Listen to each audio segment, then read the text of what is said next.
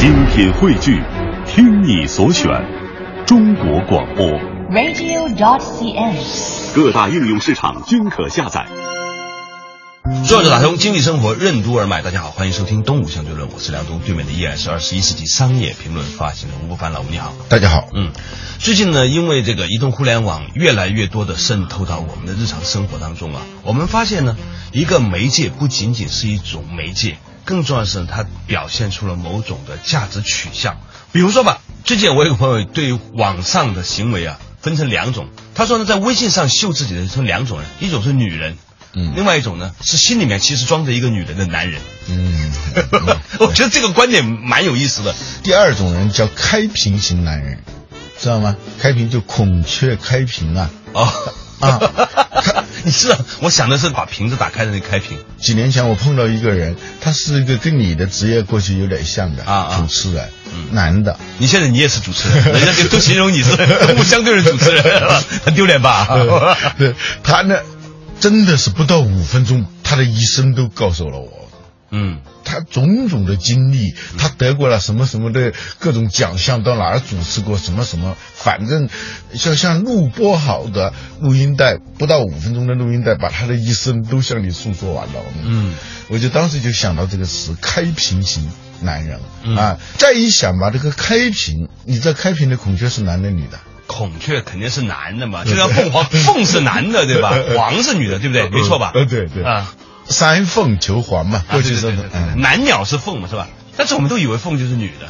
你看那个 BBC 拍的各种那个纪录片里头，我发现这个雄性啊，在这个动物界里头很悲惨的，它要不停的表演，用各种动作、各种色彩，不断的在那个雌性面前表演来秀。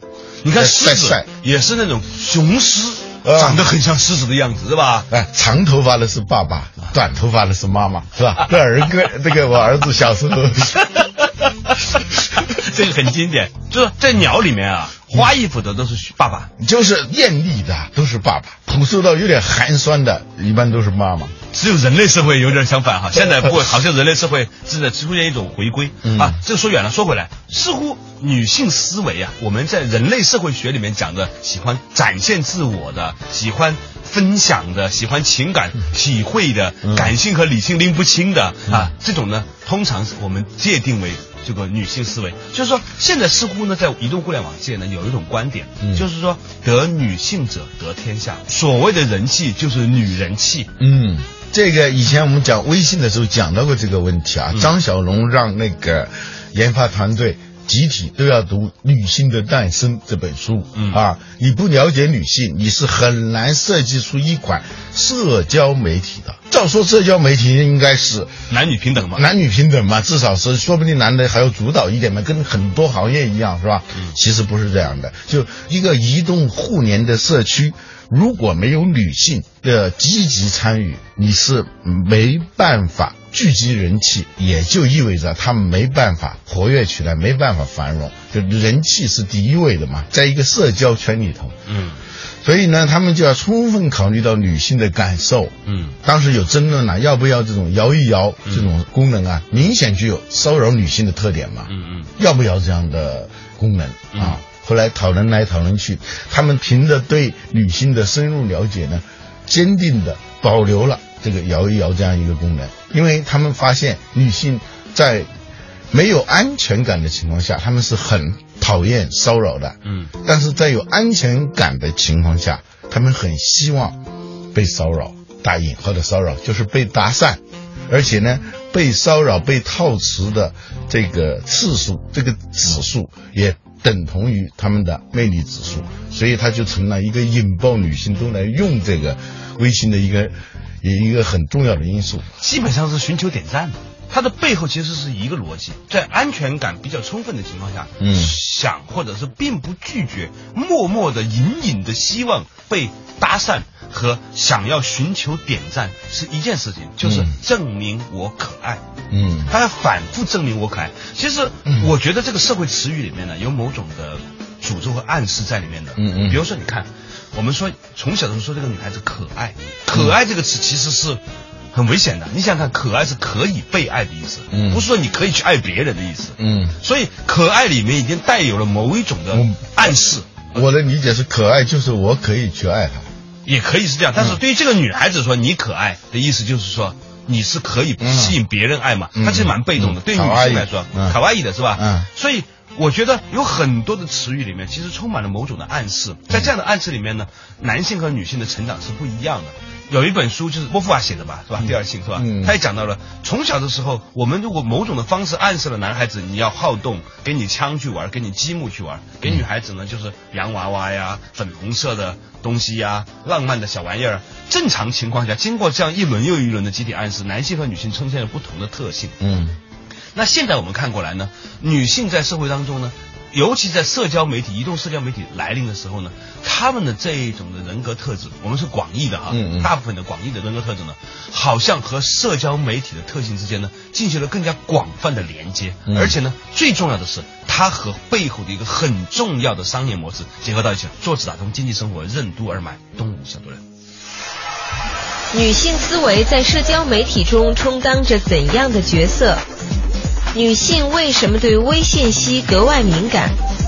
为什么说男性的消费行为是一种理性行为，而女性的消费行为是一种娱乐行为？欢迎收听《东吴相对论》，本期话题：无所不在的 T 型台之上期。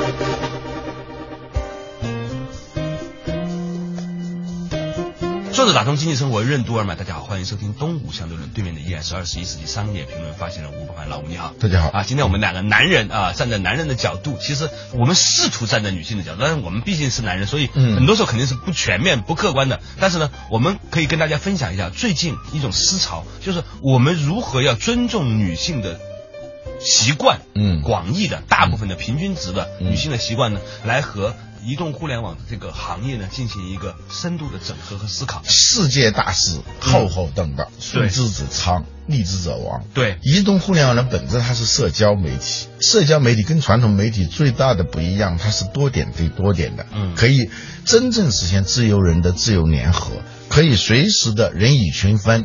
你在网上在做布朗运动，但是随时有可能被纳入到一个群里头去。移动互联网的本质是社交媒体，而这个女性在社交媒体里头，她充当了一种什么样的角色，或者充当了一种什么样的要素？你如果忽略了这个要素，它会导致一个什么样的结果？嗯，在动物界里面比较爱展示的、长得比较漂亮的是雄性，嗯只有人类社会这个事情稍微有点相反，在嗯。大部分的动物界里面都不是这样的。嗯。那好了，我们可以看到所有的互联网发展有几个大的特点，嗯。从工具时代到媒介时代，就是资讯时代，嗯。然后到社交时代，到娱乐时代，然后最后到生活时代。嗯。你看到这个轴里面哈，嗯。好像工具型的、媒介型的偏男性。嗯。社交媒体这个是一个中间分水岭，嗯。你到后来你看到生活类和娱乐类啊，尤其生活娱乐这两点在一起的时候呢，是偏女性的，嗯。或者说偏女性思维的，嗯。差别在哪里呢？女性思维呢，爱分享，她有更强的分享欲，爱打听，爱八卦，爱展现，嗯，而且呢，对视觉敏感，就图片，对微信息敏感，就是说男性他注意的是比较干货的信息，嗯，而女性呢注意的是一些很很微妙的、很微小的信息。男人的购买行为，它常常是一种经济理性的行为，而女性的购买行为呢，它是一个娱乐行为。以前我们比较过京东和淘宝的差别啊，嗯京东呢从一开始它的基因是带男性特点的，因为它是卖电器起家的，家里头买电器的时候，女性她不爱发言，尽管平时什么都爱管的那种，遇到电器的时候，他搞不大稍微有点技术含量的啊，啊，他搞不大懂。但其实家庭的购买决策权啊，美国的调查数字是百分之八十三点几，就是在一个家庭里头，就只有那百分之十六点几那是男性的。我估计像这种电器这些是属于这百分之十六点几的。你买电器你是凭借什么数字指标、各种功能都是很硬性的。它的挑选呢是一种理性化的比较，尤其是早期的电器都是这样的。而女性呢，它是一个娱乐行为，购买过程本身就是一种享受。简单的说，她购买行为有点像服务。好多女性买东西啊，买了以后她不用，你知道那是为什么吗？因为她已经用完了，用完了，它像电影票的那个存根一样。对，它整个买的过程，电影已经看完了，那个电影票。你你爱有可无，哎，可有可无，是吧？它是一个娱乐行为，所以关键你要让它的整个购买过程，这个体验要非常的好，他就会大量的购买，随机性购买，可能超过一半都是随机性购买。所以这个世界上有一个行业啊，嗯，就是帮人做指甲的男生和帮人剪头发的男生，嗯，这两个行业的男生可以说是最贴近女性的，对，所以他们他是身心灵。我听说很多身心灵的课程都是他们去上的，你知道吗？身体的接触嘛，因为男性跟女性身体，即使在西方也不能随便乱接触啊。对。但是那个理发师、美甲师，他必须要，这是他的工作需要，他必须要跟你很深切的。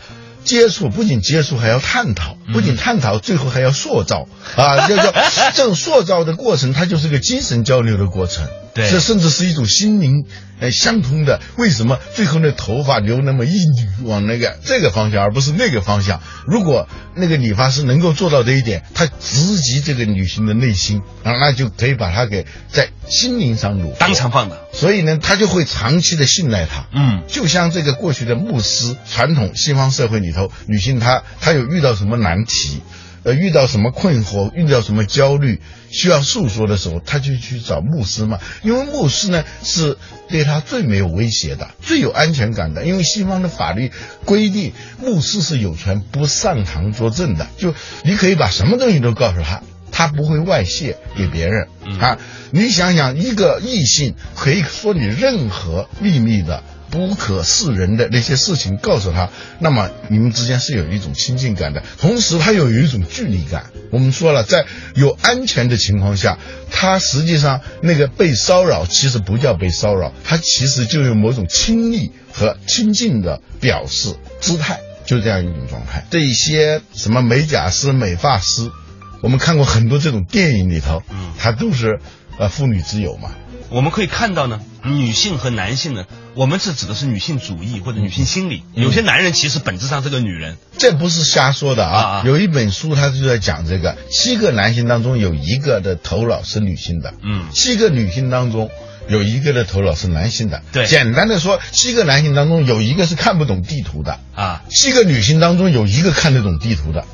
嗯，不说远了，说回来，所以我们今天讨论的所谓的男性、女性呢，是指男性大脑和女性大脑哈。嗯，那这种女性思维或者女性大脑，它将会如何重塑或者是决定未来商业的走向？因为现在可以说所有的商业都是移动互联网的商业了啊啊，所有的生意都是移动互联网的生意。那天，所以女性思维将会如何影响它呢？作者打通经济生活任督二脉，东吴相对论。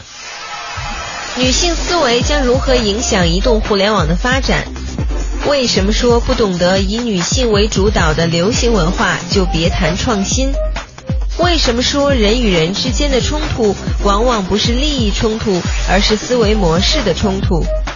欢迎继续收听《东吴相对论》，本期话题：无所不在的 T 型台之上期。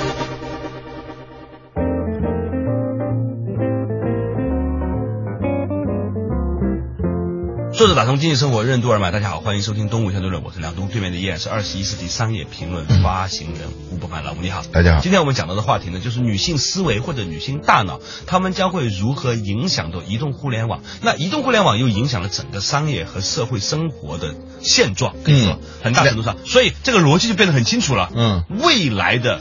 社会生活娱乐将很大程度上体现出一种所谓的女性思维和女性大脑的特质。对，别人给我寄了一本书，没有看，那个标题是这样的：不懂得流行文化就别谈创新。在现在这个时候，你不知道那流行文化是什么，你很多的创新实际上是一个自娱自乐的创新。其实说回来，女性的思维是什么呢？嗯，在我看来，长时间以来哈，她们呢。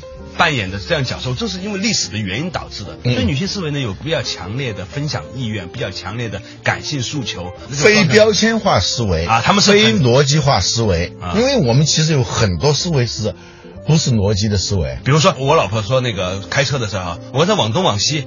我心里面有一个北京地图的，你知道吗？鸟瞰的地图，我觉得这是理所当然的。对啊他说不是的，你先告诉我向左向右有没有一棵树，有棵树的地方是要向左对，是个？加油站还是加油站是中石化还是中石油的？你告诉我。就以前我们提到过的那本书啊，为什么女人看不懂地图？为什么男人总不懂女人？它不是一个简单的意义冲突，它是思维模式思维模式的冲突。就我们说人与人之间的冲突，常常是模式与模式之间的冲突。不我跟你没有矛盾，是我们之间的模式有矛盾。所以你会发现说，在微信时代的电商和淘宝时代的电商非常不一样。嗯淘宝时代的电商呢，因为它有强大的比价系统。我们以前觉得淘宝已经是够女性的，比京东哈，呃你会发现现在微信营销比淘宝更偏女性。嗯它往往是一张图片就引发了购买。嗯由于朋友们在社交圈里面的一张图、一个故事，而这个购买呢，它又没有办法进行比价，嗯。很多东西商品你没有办法比价，嗯。所以在微信的那个微店里面卖的产品，往往单品更好卖，嗯。因为。人们只是到那个店里去完成一个下单的动作，关于这个商品的理解，它是在朋友圈里面的知识分享和图片分享里面完成的。这就是我刚才说，男性的购买行为，它是一个经济行为，是个理性行为；对女性的购买行为是一种娱乐行为，是一种体验行为。它实际上是一个笼罩着他的生活世界的一种参与。它与那个不叫商品啊，内件，他所凝视的，他所膜拜的这个商品，它是活在当下那一瞬间的那种膜拜、陶醉、沉浸在那个世界里头，所以。男性的快乐、幸福，用一个叫舍勒的哲学家说，他都是掌控者的幸福和快乐。他必须很清楚，就像牵着一条小狗，男性是可以控制他的幸福的，呃，可以抽身出来看着他的幸福的。他是以理性为核算工具，以数字为一个基本的标准的这样一种行为。一个农户家里头二十只羊，有一只羊没有了，丢了以后，男主人的反应是有只羊丢了，嗯女主人的反应是那只羊丢了，嗯那是完全不一样的。嗯，所以呢，你知道，呃，我认为在微信时代啊，电商模式它一定会出现几个特征。第一个特征，内容编辑本身，嗯成为了最具竞争力的源泉。对你刚才说单品，实际上它背后是特写，嗯就是特写镜头，在这个商店里头也只是一件商品，是这个商品世界的一件商品，但是。对于一个真的对上眼的一个女性，突然站在她面前，她就是她的整个世界。可能以前一个电商公司。工程师、技术人员、产品架构、带宽这些成本占得很高。现在呢，因为这些东西呢，慢慢慢慢的呢被平台化了、免费化了。比如说你在微信上开个店，现在基本上是免费的。对那么这样一个情况之下呢，主要的成本来自于哪里呢？来自于那一些能够把一个商品转换成一种体验的编辑的能够在众多的，就是看上去都一样的那些东西当中拎出来，对然后给他一个独特的角度，一个平台，让这个看到他的女性，尖叫。对在非常短的时间内形成那种尖叫感，正是因为这样的一个特性，令到未来的这种小众化的商品，嗯。极具设计感的商品，变成是在微信时代的主打。嗯。所以呢，在微信时代呢，一定是那种限量版的，你模仿也没用，你模仿的是第二代的了，对。我就是这一百个，这一百个是我正牌的，以后呢都是模仿的。限量版的、具特写感的、无法用价格来衡量的、视觉化的、容易在社交分享的，而且还有一个东西是可以被用作真人秀体验的。比如说前段时间网上有一个卖果汁的一个店，就卖七瓶果汁，嗯就是那些女孩子呢讲我今天喝了这一瓶产生了什么样的生理反应，然后用微信来分享，嗯来秀啊怎么减肥。这种所谓的真人秀减肥，微信上面的真人秀减肥对这个产品销售有特别大的冲击力。这种模式呢，特别符合女性的分享和姐妹花去做一件事情的这种冲动。我一朋友跟我讲过这个，就是有一天他买了一辆车，嗯这个车呢是他精心的选的一辆很小众的，但是很豪华、奢华级的那种车。第二天呢，又出现了一辆，就在那个楼下那个车位旁边，跟他那个车一模一样的。当时他心里头就突然就产生了那种一下子很恐惧，同时还又舒了一口气的那个感觉。所以男性的人这种拥有感，他一定是要通过指标，通过外在的这些东西。因此呢，我们可以看出来呢，随着移动互联网这一种的体验分享式的方式出现，它和电商模式的结合，将会焕然一新的产生出一种新的电商模型。而这个过程呢，现在你可以看出来，腾讯和京东的结合，我认为只代表了其中的一种方向，因为京东的。